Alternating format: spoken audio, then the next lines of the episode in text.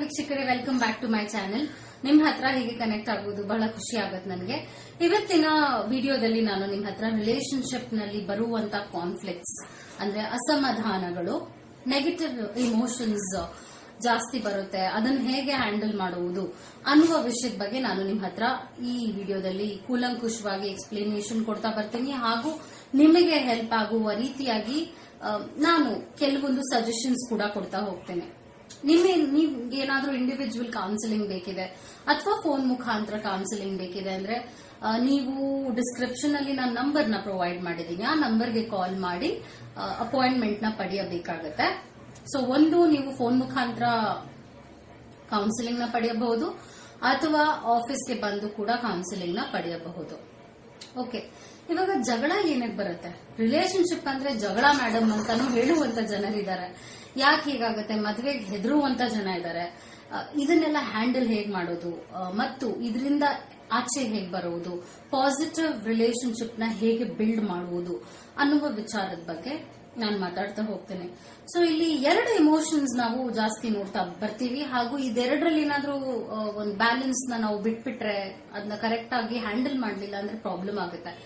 Soft and hard emotions ಅಂತ ಹೇಳ್ತೀವಿ. Soft emotion ಅಂದ್ರೆ ಪಾಸಿಟಿವಿಟಿ ಕೂಡಿರುವಂತ ವಿಚಾರಗಳು.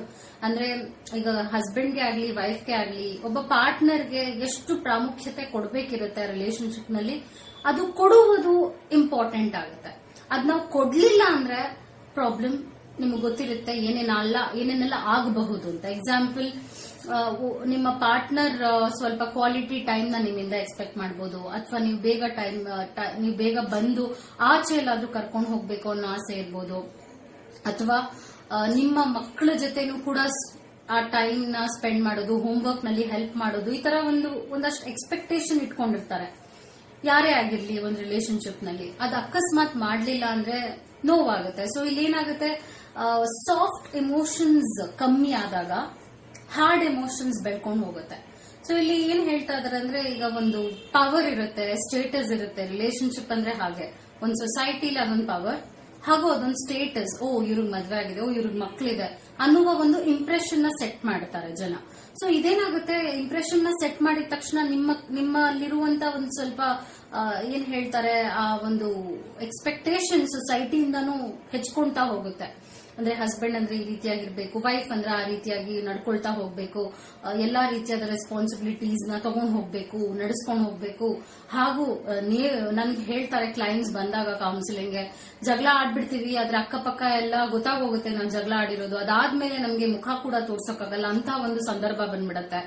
ನಮ್ಗೆ ಇದನ್ನ ಮಾಡಬಾರ್ದು ಅಂತ ಇದ್ರು ಕೂಡ ಆ ಒಂದು ಮೊಮೆಂಟ್ ನಲ್ಲಿ ಕೂಗಾಡ್ತೀವಿ, ಕಿರ್ಚಾಡ್ತೀವಿ, ಕೆಟ್ಟ ಕೆಟ್ಟ ಮಾತುಗಳನ್ನ ಕೂಡ ಆಡ್ಬಿಡ್ತೀವಿ. ಅದಾದ ನಂತರ ಬೇಜಾರಾಗುತ್ತೆ, ಯಾಕೆ ಹೀಗೆಲ್ಲ ಮಾಡ್ಬಿಟ್ವಿ ಅಂತ ಕೂಡ ಅವ್ರು ಹೇಳ್ತಾ ಹೋಗ್ತಾರೆ. ಸೊ ಇಲ್ಲಿ ಏನಾಗುತ್ತೆ, ಒಂದು ಥ್ರೆಟ್ ಕಂಡಾಗ, ರಿಲೇಶನ್ಶಿಪ್ ನಲ್ಲಿ ಏನಾದ್ರೂ ಒಂದು ಥ್ರೆಟ್ ಕಂಡಾಗ ಅವ್ರನ್ನ ಅವರು ಸಪೋರ್ಟ್ ಮಾಡ್ಕೊಳ್ಳೋಕೆ, ಅವ್ರನ್ನ ಅವರು ಕವರ್ ಮಾಡ್ಕೊಳ್ಳುವುದಕ್ಕೆ ಕೂಗಾಡ್ತಾರೆ.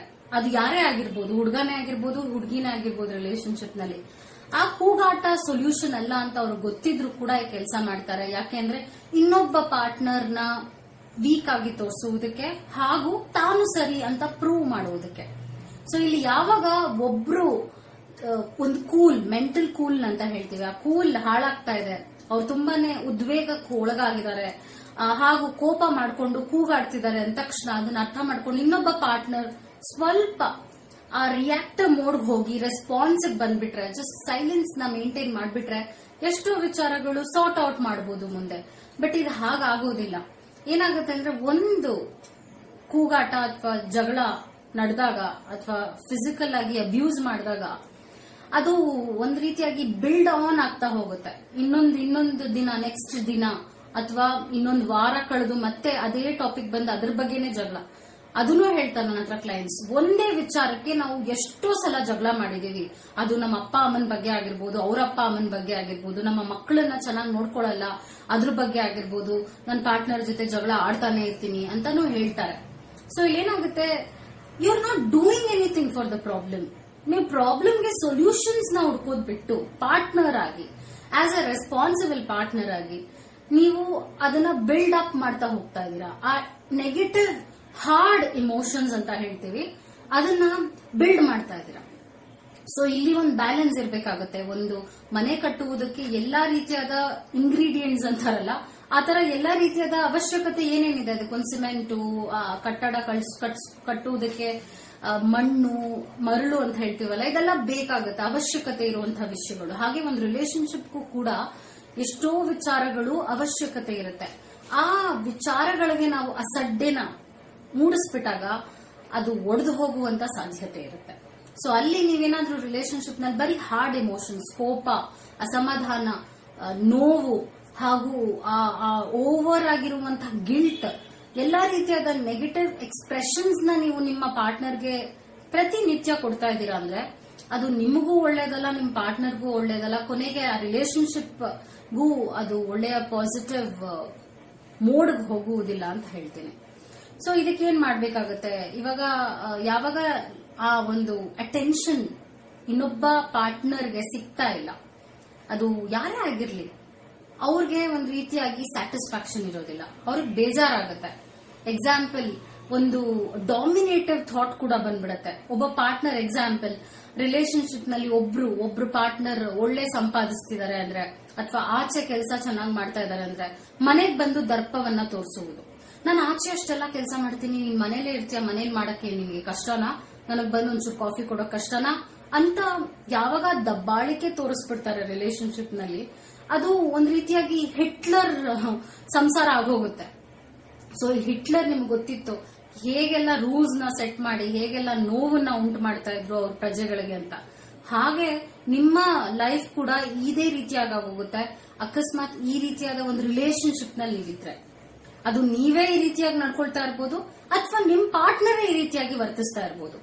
ಯಾವಾಗ ಫೈನಾನ್ಷಿಯಲಿ ಒಬ್ಬ ಪಾರ್ಟ್ನರ್ ಸ್ಟ್ರಾಂಗ್ ಆಗಿರ್ತಾರೆ, ಅದನ್ನ ಅವ್ರ ಪವರ್ ಆಗಿ ಯೂಸ್ ಮಾಡಿಕೊಂಡು ಇನ್ನೊಬ್ಬ ಪಾರ್ಟ್ನರ್ನ ಹೀಯಾಳಿಸುವುದು, ಕೆಟ್ಟದಾಗಿ ಮಾತಾಡುವುದು, ನಿನಗೇನು ಬರೋದಿಲ್ಲ, ನಾನೇ ಎಲ್ಲ ನೋಡ್ಕೊಳ್ಬೇಕು, ನಾನೇ ಎಲ್ಲ ರೆಸ್ಪಾನ್ಸಿಬಿಲಿಟೀಸ್ ತಗೋಬೇಕು, ಎಲ್ಲ ಮಾಡ್ಬಿಡ್ತಾರೆ ಕೆಲಸನ. ಒಬ್ಬೊಬ್ರಂತೂ ಹೀಗೂ ವರ್ತಿಸ್ತಾರೆ, ಮನೇಲಿ ಎಲ್ಲಾ ಕೆಲಸಗಳನ್ನು ಮಾಡಿ ಆದ್ಮೇಲೆ ನಾನೇ ಮಾಡೋದು, ನಾನು ಬಿಟ್ರೆ ಇನ್ಯಾರು ಮಾಡೋದಿಲ್ಲ ಅನ್ನುವ ಒಂದು ಮಾತನ್ನಾಡಿ ಎಲ್ಲ ಎಲ್ಲರಿಗೂ ಹರ್ಟ್ ಮಾಡ್ಬಿಡ್ತಾರೆ, ಅಲ್ಲಿರುವ ಫ್ಯಾಮಿಲಿ ಮೆಂಬರ್ಸ್ ಎಲ್ರಿಗೂ ನೋವನ್ನ ಉಂಟು ಮಾಡ್ಬಿಡ್ತಾರೆ.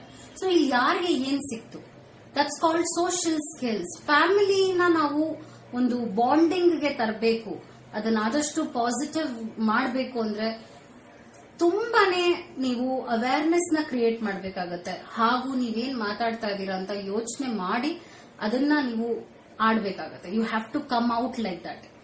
ರಿಯಾಕ್ಟಿವ್ ಮೋಡ್ಗೆ ಪ್ರತಿ ಸಲ ಹೋದಾಗ ನೀವು ಪ್ರತಿಯೊಬ್ಬರನ್ನು ಒಂದೊಂದ್ಸಲ ಒಬ್ಬೊಬ್ಬರನ್ನ ಹರ್ಟ್ ಮಾಡ್ತಾ ಬರ್ತೀರಾ, ಅದ್ ನಿಮ್ಗೂ ಒಳ್ಳೇದಾಗಲ್ಲ ಹಾಗೂ ನಿಮ್ಮ ಪಾರ್ಟ್ನರ್ಗೂ ಕೂಡ ಒಳ್ಳೇದಾಗಲ್ಲ ಅಂತ ಹೇಳ್ತೀನಿ. ಸೊ ಇಲ್ಲಿ ಮೂರು ರೀತಿಯಾದ ಮ್ಯಾರೇಜಸ್ ಇರುತ್ತೆ ಅಂತ ಹೇಳ್ತಾರೆ experts. So point number one ಅವ್ರು ಏನ್ ಹೇಳ್ತಾರೆ ಅಂದ್ರೆ ವ್ಯಾಲಿಡೇಟಿಂಗ್ ಮ್ಯಾರೇಜ್ ಅಂತ. ಈ ಮ್ಯಾರೇಜ್ ನಲ್ಲಿ ಇದು ಒಂದು ಹೆಲ್ದಿ ಮ್ಯಾರೇಜ್ ಅಂತ ಹೇಳ್ತೀವಿ. ಅಂದ್ರೆ ಅವರು ಪಿಕ್ ಮಾಡ್ತಾರೆ, ಈಗ ಒಂದು ಆರ್ಗ್ಯುಮೆಂಟ್ ನಡೀತಾ ಇದೆ ಹಾಗೂ ಜಗಳ ಆಗ್ಬಹುದು ಅಂದಾಗ ಅವ್ರು ಅದನ್ನ ಯೋಚಿಸಿ ಮಾತಾಡ್ತಾರೆ, ರಿಯಾಕ್ಟಿವ್ ಮೋಡ್ ನಲ್ಲಿ ಇರಲ್ಲ. ಇಬ್ರು ಪಾರ್ಟ್ನರ್ಸ್ ಕೂಡ ಇದೇ ರೀತಿಯಾಗಿ ವರ್ತಿಸ್ತಾ ಹೋಗ್ತಾರೆ. ಇವಾಗ ಒಂದ್ ಸಣ್ಣದ ಎಕ್ಸಾಂಪಲ್, ಉಪ್ಪು ಕಮ್ಮಿ ಹಾಕಿರ್ಬೋದು, ನಿಮ್ಮ ವೈಫ್ ಉಪ್ಪು ಕಮ್ಮಿ ಹಾಕಿರ್ಬೋದು, ಅಡಿಗೆ ಚೆನ್ನಾಗಿ ಮಾಡಿಲ್ಲ ಅನ್ಸ್ ಅಂತ ಅನ್ಸಬಹುದು ನಿಮ್ಗೆ. ಆ ಟೈಮ್ ನಲ್ಲಿ ನೀವು ಜಗಳ ಆಡ್ಬೋದು, ಅಥವಾ ಅವ್ರಿಗೆ ಹೇಳ್ಬೋದು, ತಿಳಿ ಹೇಳ್ಬೋದು, ಇಲ್ಲ ಸ್ವಲ್ಪ ಉಪ್ಪು ಕಮ್ಮಿ ಆಗಿದೆ, ಸ್ವಲ್ಪ ಸರಿ ಇಲ್ಲ, ದಟ್ಸ್ ಓಕೆ, ಮ್ಯಾನೇಜ್ ಮಾಡ್ತೀನಿ, ಆದ್ರೂ ಟೇಸ್ಟಿ ಆಗಿದೆ ಅಂತ. ಅದನ್ನ ಅವರು ಜಗಳದ ಒಂದು ರೂಪ ಅಂತ ತರೋದಿಲ್ಲ. ಸೊ ಇದೊಂದು ಎಕ್ಸಾಂಪಲ್ ಕೊಡ್ತಾ ಇದೀನಿ. ಸೊ ಇಲ್ಲೇನಾಗ್ತಾ ಇದೆ, ಪಾರ್ಟ್ನರ್ಸ್ ಇಬ್ರು ಕೂಡ ಜಗಳ ಆಡುವ ಅವಶ್ಯಕತೆ ಇದೆಯಾ, ಇದಕ್ಕೆ ಆರ್ಗ್ಯುಮೆಂಟ್ಸ್ ಅವಶ್ಯಕತೆ ಇದೆಯಾ, ಇದಕ್ಕೆ ಏನಾದ್ರೂ ಡ್ರಾಮಾ ತರಬೇಕಾ, ಇಲ್ಲ ಅಲ್ವಾ, ರಾಷನಲೈಸ್ ಮಾಡಕ್ ಹೋಗ್ತಾರೆ. ಆದಷ್ಟು ಒಂದು ರೀತಿಯಾಗಿ ಸ್ಮಾರ್ಟ್ ಆಗಿ ವಿಚಾರಗಳನ್ನ ಅರ್ಥ ಮಾಡಿಕೊಂಡು ಇನ್ನೊಬ್ಬ ಪಾರ್ಟ್ನರ್ಗೂ ಒಂದು ರೀತಿಯಾದ ಸ್ಪೇಸ್ ನ ಪ್ರೊವೈಡ್ ಮಾಡ್ತಾ ಹೋಗ್ತಾರೆ. This is called a healthy marriage. So ಎರಡನೇದೇನಂದ್ರೆ ವಾಲಟೈಲ್ ಮ್ಯಾರೇಜ್ ಅಂತ ಹೇಳ್ತಾರೆ. ಈ ಪಾರ್ಟ್ನರ್ಸ್ ಪ್ರತಿ ಸಲ ಜಗಳ ಮಾಡ್ತಿರ್ತಾರೆ. ವಾಲಟೈಲ್ ಮ್ಯಾರೇಜ್ ಅಲ್ಲಿ ಚಿಕ್ಕ ಚಿಕ್ಕ ವಿಷಯಕ್ಕೂ ಜಗಳ ಶುರುವಾಗುತ್ತೆ. ಆ ಚಿಕ್ಕ ಚಿಕ್ಕ ವಿಷಯ ಜಗಳ ಏನಾಗುತ್ತೆ ಅಂದ್ರೆ ಹಿಂದಿಂದೆಲ್ಲ ಬಂದ್ಬಿಡುತ್ತೆ, ಮರುಕಳಿಸ್ಬಿಡುತ್ತೆ. ನೀನ್ ಹಂಗ್ ಮಾಡ್ದೆ, ನೀನ್ ಹಿಂಗಿದ್ದೆ, ನಿಮ್ಮ ಅಪ್ಪ ಅಮ್ಮ ಸರಿ ಇಲ್ಲ, ನಿಮ್ಮ ಅಪ್ಪ ಅಮ್ಮ ಅಪ್ಪ ಅಮ್ಮನ್ ತರೋದು ಜಗಳದಲ್ಲಿ, ಹಾಗೂ ಫ್ಯಾಮಿಲಿ ಬಗ್ಗೆ ಕೆಟ್ಟದಾಗ ಮಾತಾಡೋದು. ಇಲ್ಲೇನಾಗ್ತಾ ಇದೆ, ಅವ್ರಿಗೆ ರೀಸನೇ ಬೇಕಾಗಿಲ್ಲ ಜಗಳ ಮಾಡೋದಕ್ಕೆ, ಎಲ್ಲದಕ್ಕೂ ಜಗಳ ಮಾಡ್ತಾರೆ. ಸೊ ಇದನ್ನ ನಾವು ವಾಲಟೈಲ್ ಮ್ಯಾರೇಜ್ ಅಂತ ಹೇಳ್ತೇವೆ. ಇದಂತೂ ಜಾಸ್ತಿ ಡಿವೋರ್ಸ್ ಕೇಸೇ ಆಗೋಗುತ್ತೆ, ಯಾಕಂದ್ರೆ ಇದನ್ನ ಜಾಸ್ತಿ ದಿನ ನಾವು ಯಾರೇ ಆಗಿರ್ಲಿ ಇದನ್ನ ಅನುಭವಿಸ್ತಾ ಇರೋರು ಇರೋಕೆ ಸಾಧ್ಯ ಇಲ್ಲ ರಿಲೇಶನ್ಶಿಪ್ ನಲ್ಲಿ. ಅದೊಂದು ಎಂಡ್ ಖಂಡಿತವಾಗ್ಲೂ ಪಡೆಯುತ್ತೆ. ಅದನ್ನೇನಾದ್ರೂ ಸರಿ ಮಾಡ್ಕೊಳ್ಳಿಲ್ಲ ಅಂದ್ರೆ ಪಾರ್ಟ್ನರ್ಸ್ ಅವ್ರ ಅದನ್ನ ಅರ್ಥ ಮಾಡ್ಕೊಂಡು ಹೌದು ಇದಕ್ಕೆ ನಾವು ವರ್ಕ್ ಮಾಡಬೇಕು ಅನ್ನೋ ಒಂದು ಅವೇರ್ನೆಸ್ ಕ್ರಿಯೇಟ್ ಆಗ್ಲಿಲ್ಲ ಅಂದ್ರೆ ಅದು ಖಂಡಿತವಾಗ್ಲೂ ಡಿವೋರ್ಸ್ ನ ಒಂದು ರೂಪವನ್ನ ತಾಳಬಹುದು ಅಂತ ಹೇಳ್ತೇನೆ. ಸೊ ಮೂರನೆಯ ಒಂದು ರಿಲೇಶನ್ಶಿಪ್ ಪ್ಯಾಟರ್ನ್ ಹೇಗಿರುತ್ತೆ ಅಂದ್ರೆ ಕಾನ್ಫ್ಲಿಕ್ಟ್ ಅವಾಯ್ಡಿಂಗ್ ಅಂತ ಹೇಳ್ತಾರೆ. So rarely get into problems. ಅವರು ಪ್ರಾಬ್ಲಮ್ಸ್ ಪ್ರಾಬ್ಲಮ್ಸ್ ಬಂದ್ರೂ ಒಟ್ಟಿಗೆ ಕೂತ್ಕೊಂಡು ಒಂದು ಸೊಲ್ಯೂಷನ್ ಹುಡುಕ್ತಾರೆ. ಹಾಗೂ ಒಬ್ಬರನ್ನ ಒಬ್ರು ದೂರೋದಿಲ್ಲ. ಪ್ರಾಬ್ಲಮ್ ಇದೆ ಅಂದಾಗ ಅದನ್ನ ಒಂದು ಇದಕ್ಕೆ ಸೊಲ್ಯೂಷನ್ ಏನಾಗಿರ್ಬೋದು, ಮುಂದೆ ಏನ್ ಮಾಡಬಹುದು, ಓಕೆ ಇದರಿಂದ ಮಾತಿಂದ ಏನಾದ್ರೂ ಪರಿಹಾರ ಆಗತ್ತಾ, ಮಾತಿಂದ ಪರಿಹಾರ ಆಗಲ್ಲ ಅಂದ್ರೆ ಪೇಷನ್ಸ್, ನಾವು ಸ್ವಲ್ಪ ತಾಳ್ಮೆ ಇಟ್ಕೊಂಡ್ರೆ ಒಂದು ಪ್ರಾಬ್ಲಮ್ ಸರಿ ಹೋಗುತ್ತಾ ಅಂತ ಯೋಚನೆ ಮಾಡಿ ಅವರು ಬುದ್ಧಿನ ಉಪಯೋಗಿಸ್ಕೊಂಡು ಆ ಒಂದು ಪ್ರಾಬ್ಲಮ್ ನ ಸಾರ್ಟ್ ಔಟ್ ಮಾಡ್ಕೊಳ್ತಾರೆ. That's very good. Actually it's a very good sign to do. ಹೀಗೆ ವರ್ತಿಸಬೇಕಾಗತ್ತೆ ಪಾರ್ಟ್ನರ್ಸ್. ಆದ್ರೆ ನಮಗಿರುವಂತ ಕೋಪ, ನಮಗಿರುವಂತ ಪ್ರೆಷರ್, ಸಪ್ರೆಸ್ ಮಾಡ್ತಿರ್ತೀವಿ ಇಮೋಷನ್ಸ್ ನ. ಒಂದೊಂದ್ಸಲ ಏನೋ ಕೆಲಸದಲ್ಲಿ ನಡೆದಿರುತ್ತೆ, ಅದನ್ನ ಮನೇಲಿ ತಂದು ಮಕ್ಕಳ ಮೇಲೆ ಕೂಗಾಡೋದೇ ಆಗಿರ್ಬೋದು, ಅಪ್ಪ ಅಮ್ಮನ ಮೇಲೆ ಕೂಗಾಡೋದೇ ಆಗಿರ್ಬೋದು, ಅಥವಾ ಹಸ್ಬೆಂಡ್ ಮೇಲೆ ಕೂಗಾಡೋ ಕೂಗಾಡೋದೇ ಆಗಿರ್ಬೋದು. ಸೊ ಇಲ್ಲೇನಾಗ್ತಾ ಇದೆ, ನೀವ್ ಇಂಥದ್ದೆಲ್ಲ ಮಾಡಿದ್ರೆ ಇದಕ್ಕೆ ಸೊಲ್ಯೂಷನ್ ಅಂತೂ ಸಿಗೋದಿಲ್ಲ. ತುಂಬಾ ಬಿಟರ್ನೆಸ್ ನಿಮಗೂ ಬರುತ್ತೆ ಹಾಗೂ ಬೇರೆಯವ್ರಿಗೂ ಬರುತ್ತೆ. ನಿಮ್ ನಿಮ್ ಬಗ್ಗೆ ಅವ್ರಿಗೆ ಒಳ್ಳೆಯ ಅಭಿಪ್ರಾಯ ಬರುವುದಿಲ್ಲ. ಇದನ್ನ ನೀವು ಕಂಟಿನ್ಯೂ ಮಾಡ್ಕೊಂಡು ಹೋದ್ರೆ ಅವ್ರ ಶ್ರಮಸಕ್ಕೂ ಕಷ್ಟ ಪಡ್ತಾರೆ ನೀವು ಈ ರೀತಿಯಾಗಿ ವರ್ತಿಸ್ತಾ ಹೋದ್ರೆ.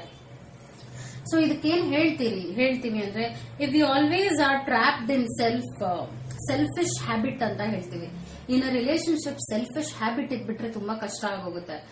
ಅದು ಯಾರಿಗೆ ಆಗಿರ್ಲಿ, ಯಾವುದೇ ಪಾರ್ಟ್ನರ್ಗೆ ಆಗಿರ್ಲಿ, ಈ ಒಂದು ನಾನೇ ಅನ್ನುವಂತ ಅಹಂಭಾವ ಹಾಗೂ ನನಗ್ ಮೊದಲು ಒಳ್ಳೇದಾಗಬೇಕು ಅಂತ ಯೋಚನೆ ಮಾಡುವುದು ಒಳ್ಳೇದು.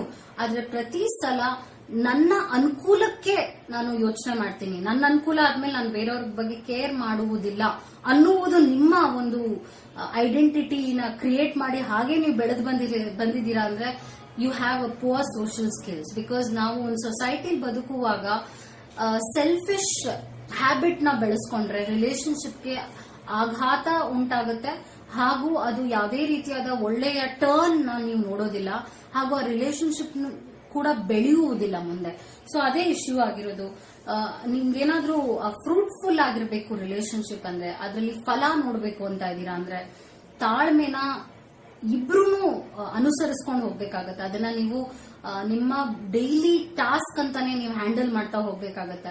ಯಾವಾಗ ಒಬ್ರು ಕೂಗಾಡ್ತಿರ್ತಾರೆ, ಇನ್ನೊಬ್ರು ಸ್ವಲ್ಪ ಸಪ್ರೆಸ್ ಆಗ್ಬಿಟ್ರೆ, ಸ್ವಲ್ಪ ಸೈಲೆಂಟ್ ಆಗ್ಬಿಟ್ರೆ ಸಾಕು, ಮುಂದೆ ಅದಕ್ಕೆ ಇನ್ನ ಒಂದಷ್ಟು ನೆಗೆಟಿವಿಟಿ ಹಾಕುವುದು, ತಪ್ಪು ತಪ್ಪು ತಪ್ಪು ಮಾಡ್ತಿರ್ತೀರಲ್ಲ ಹಾಗೆ ಹಾಕುವುದು, ಅದನ್ನ ತಪ್ಪಿಸೋದು ನಿಮ್ಮ ಕರ್ತವ್ಯ ಆಗುತ್ತೆ ಅಂತ ಹೇಳ್ತೀನಿ. ಯಾವಾಗ ನೀವು ಒಂದು ಫೈಟ್ ನ ಅರ್ಥ ಮಾಡಿಕೊಂಡು ಒಂದು ಕಾಮ್ನೆಸ್ ನ ಮೇಂಟೈನ್ ಮಾಡ್ಬಿಟ್ರೆ ಆ ಟೈಮ್ ನಲ್ಲಿ you can sort out. But ಇಲ್ಲೇನಾಗುತ್ತೆ, ನನಗೆ ಹೇಳುವಂತ ಕ್ಲೈಂಟ್ಸ್ ನಮ್ ನನ್ ಕಡೆಯಿಂದಾನೇ ಎಲ್ಲಾ ನಡೀತಾ ಇರುತ್ತೆ, ಆದ್ರೆ ಇನ್ನೊಬ್ಬ ಪಾರ್ಟ್ನರ್ ಯಾವುದೇ ರೀತಿಯಾದ ಎಫರ್ಟ್ಸ್ ಹಾಕೋದಿಲ್ಲ, ಇದಕ್ಕೆ ಏನ್ ಮಾಡೋದು ಅಂತಾನು ಕೇಳ್ತಾರೆ. ನಿಮ್ಮ ಹಂಡ್ರೆಡ್ ಪರ್ಸೆಂಟ್ ನೀವು ಹಾಕ್ತಾ ಇದ್ದೀರಾ, ಆದ್ರೂ ನಿಮ್ಮ ಪಾರ್ಟ್ನರ್ ನಿನ್ನ ಅಡ್ವಾಂಟೇಜ್ ಆಗಿ ತಗೊಂಡು ಅವ್ರು ಸೆಲ್ಫ್ ಸೆಂಟರ್ಡ್ ಆಗಿ ಸೆಲ್ಫಿಶ್ ಆಗಿ ಎಲ್ಲಾ ವಿಚಾರನೂ ಅವರು ಅವ್ರಿಗೆ ಅನುಕೂಲ ಬರುವ ಹಾಗೆ ವರ್ತಿಸ್ತಾ ಇದ್ದಾರೆ ಅಂದ್ರೆ ಅಲ್ಲಿ ಆ ರಿಲೇಶನ್ಶಿಪ್ಗೆ ಅವ್ರು ವ್ಯಾಲ್ಯೂ ಕೊಡ್ತಾನೆ ಇಲ್ಲ ಅಂತ ಅರ್ಥ. ಒಂದೊಂದ್ಸಲ ಎಲ್ಲರೂ ಈ ರೀತಿಯಾಗಿ ವರ್ತಿಸ್ತಾರೆ, ನಾವು ಈ ರೀತಿಯಾಗಿ ವರ್ತಿಸ್ತೀವಿ. ಬಟ್ ಇದೊಂದು ಅಭ್ಯಾಸ ಆಗ್ಬಿಟ್ರೆ ಒಬ್ಬ ಪಾರ್ಟ್ನರ್ಗೆ ಹರ್ಟ್ ಮಾಡೋದು ಈಸಿಯಾಗಿ, ಬಾಯಿಗೆ ಬಂದಂಗೆ ಮಾತಾಡುವುದು, ಅಸಡ್ಡೇನ ತೋರಿಸೋದು, ಹಾಗೂ ಇನ್ನೊಬ್ಬರ ಇನ್ನೊಬ್ಬರ ಮೆಂಟಾಲಿಟಿನ ಅರ್ಥ ಮಾಡ್ಕೊಳ್ಳದೆ ಸ್ಪಂದಿಸದೇ ಇರೋದು, ಇದು ರೆಗ್ಯುಲರ್ ಆಗಿ ಒಬ್ರು ಪಾರ್ಟ್ನರ್ ನಿಮ್ ಹತ್ರ ಮಾಡ್ತಾ ಇದಾರೆ, ನೀವು ಅವ್ರಿಗೆಲ್ಲಾ ರೀತಿಯಾದ ವಾರ್ನಿಂಗ್ಸ್ ಕೊಟ್ಟು ಕೂಡ ಈ ರೀತಿಯಾಗಿ ವರ್ತಿಸ್ತಾ ಇದಾರೆ ಅಂದ್ರೆ you are not in a healthy relationship ಅಂತಾನೆ ಹೇಳ್ತೀನಿ. It's turning to something toxic. ಅದೊಂದು ಟಾಕ್ಸಿಕ್ ರಿಲೇಶನ್ಶಿಪ್ ಆಗ್ತಾ ಇದೆ, ಹಾಗೂ ಆ ವ್ಯಕ್ತಿ ನಾರ್ಸಿಸ್ಟಿಕ್ ಗುಣಗಳನ್ನ ಹೊಂದಿರಬಹುದು ಅಂತಾನು ಹೇಳ್ತಾ ಇದೀನಿ. ಸೊ ಇಲ್ಲಿ ಇಂಥ ರಿಲೇಶನ್ಶಿಪ್ ನಲ್ಲಿ ನೀವೇ ಎಲ್ಲ ಪಾಸಿಟಿವ್ ಎಫರ್ಟ್ಸ್ ಹಾಕಿ ಕೂಡ ಪ್ರಯೋಜನ ಇಲ್ಲ. ನೀವು ಒಂದು ಒಂದು ಕಡೆ ಹೋದಾಗ ಅದಕ್ಕೆ ಎಷ್ಟು ಬೆಲೆ ಕೊಡ್ತೀರಾ ಹಾಗೆ ಆ ವ್ಯಕ್ತಿನೂ ಕೂಡ ಅಷ್ಟೇ ಬೆಲೆ ಕೊಡ್ಬೇಕಾಗತ್ತೆ ನಿಮ್ಗೆ. ಅದು ಕೊಡ್ತಾ ಇಲ್ಲ ಅಂದ್ರೆ, ಅದು ನೀವು ಎಲ್ಲಾ ರೀತಿಯಾದ ಎಫರ್ಟ್ಸ್ ಹಾಕಿದೀರಾ ಅಂದ್ರೆ ಅವರು ಅಡ್ವಾಂಟೇಜ್ ಆಗಿ ತಗೊಂಡು ನಿಮಗೆ ಪದೇ ಪದೇ ನೋವನ್ನ ಕೊಡ್ತಾ ಇದಾರೆ, ನಿಮ್ಮ ಹತ್ರ ಎಲ್ಲ ಪಾಸಿಟಿವ್ ನ ತಗೊಂಡು ಬರೀ ನೆಗೆಟಿವ್ ಕೊಡ್ತಾ ಇದಾರೆ ಅಂದ್ರೆ ವಾಟ್ ಇಸ್ ದ ಯೂಸ್? ಯಾಕಂದ್ರೆ ನಾನೇನ್ ಹೇಳ್ತಾ ಇದ್ದೀನಿ, ಎಲ್ಲಾನು ಎಂಡ್ ಮಾಡಿ ಅಂತ ಹೇಳ್ತಾ ಇಲ್ಲ, ಅದ್ ನನ್ ಗೋಲ್ ಆಗಲ್ಲ. ಹೌದು, ರಿಲೇಶನ್ಶಿಪ್ ಅಂದ್ರೆ ಬಿಲ್ಡ್ ಮಾಡೋದೇ ನಮ್ಮ ಉದ್ದೇಶ ಆಗಿರುತ್ತೆ. ಆದ್ರೆ ರಿಲೇಶನ್ಶಿಪ್ ನ ಅಡ್ವಾಂಟೇಜ್ ಮಾಡ್ಕೊಳ್ಳೋರು ಎಷ್ಟು ಜನ ಇದ್ದಾರೆ, ಆ ರಿಲೇಶನ್ಶಿಪ್ ನಲ್ಲಿ ನೀವೆಷ್ಟು ಉದ್ದಾರ ಆಗ್ತೀರಾ ಅನ್ನೋದು ಕ್ವೆಶನ್ ಆಗುತ್ತೆ. ನೀವು ಉದ್ದಾರ ಆಗೋದಲ್ಲ, ಅಲ್ಲಿ ಇನ್ನ ನೋವನ್ನು ಅನುಭವಿಸಿಕೊಂಡು ನಿಮ್ ಬಗ್ಗೆ ನಿಮ್ಗೆ ಕಾನ್ಫಿಡೆನ್ಸ್ ನ ಕಳ್ಕೊಂಡು ಹಾಗೂ ಮತ್ತೆ ಮತ್ತೆ ಅದೇ ವಿಚಾರಕ್ಕೆ ಜಗಳ ಮಾಡ್ಕೊಂಡು ನಿಮ್ಮ ಲೈಫ್ ನ ನೀವೇ ಹಾಳು ಮಾಡ್ಕೊಳ್ತಾ ಇರ್ತೀರಾ. ಹಾಗೂ ಕೊನೆಗೆ ನೀವೇನು ಹೇಳ್ತೀರಾ ಅಂದ್ರೆ, ನಾನೇನು ಸಾಧಿಸ್ತೇ ಇಲ್ಲ ಲೈಫಲ್ಲಿ, ನನ್ನ ಲೈಫಲ್ಲಿ ಏನು ನಾನು ನೋಡ್ಲೇ ಇಲ್ಲ, ಈ ರಿಲೇಶನ್ಶಿಪ್ ನಲ್ಲಿ ಬಂದ ಮೇಲೆ ಬರೀ ನೋವುಗಳನ್ನೇ ನೋಡ್ಬಿಟ್ನಲ್ಲ ಅನ್ನುವಂತ ಅನ್ನುವಂತ ಒಂದು ಗಿಲ್ಟ್ ಕೂಡ ಕಾಡ್ತಾ ಹೋಗುತ್ತೆ. ಸೊ ಯೋಚನೆ ಮಾಡಿ, you have to balance emotions. ನೀವೊಂದ್ಸಲ ಕೋಪ ಮಾಡ್ಕೊಂಡಾಗ ಅವ್ರೊಂದ್ಸಲ ಕೋಪ ಮಾಡ್ಕೊಳ್ತಾರೆ, ಅವ್ರೊಂದ್ಸಲ ಖುಷಿಯಾಗಿದ್ದಾಗ ನೀವು ಅದನ್ನ ಅರ್ಥ ಮಾಡ್ಕೊಂಡು ಖುಷಿಯಾಗಿರ್ತೀರಾ. ಸೊ ಇದೆಲ್ಲ ಇಟ್ಸ್ ಆಲ್ ಲೈಕ್ ದಾಟ್, ಒಂದು ಅಂಡರ್ಸ್ಟ್ಯಾಂಡಿಂಗ್ ಆ ವೇವ್ ಲೆಂತ್ ಅಲ್ಲಿ ಹೋಗ್ಬೇಕಾಗತ್ತೆ relationship. It should not be like taken for granted ಅಂತ. ಎನಿ ಹಾವ್ ಈ ವಿಡಿಯೋ ನಿಮ್ಗೆ ಇಷ್ಟ ಆಗಿದೆ ಅಂತ ನಾನು ಭಾವಿಸ್ತೀನಿ. ಇದು ನಿಮ್ಗೆ ಇಷ್ಟ ಆಗಿದೆ, ಬೇರೆಯವ್ರಿಗೆ ಹೆಲ್ಪ್ ಆಗುತ್ತೆ ಅಂದ್ರೆ ದಯವಿಟ್ಟು ಬೇರೆಯವ್ರ ಜೊತೆ ಕೂಡ ಈ ವಿಡಿಯೋನ ಶೇರ್ ಮಾಡಿ. And it's all about growing together. Relationship ಅಂದ್ರೆ ಇಬ್ರು ಬೆಳಿಬೇಕಾಗುತ್ತೆ.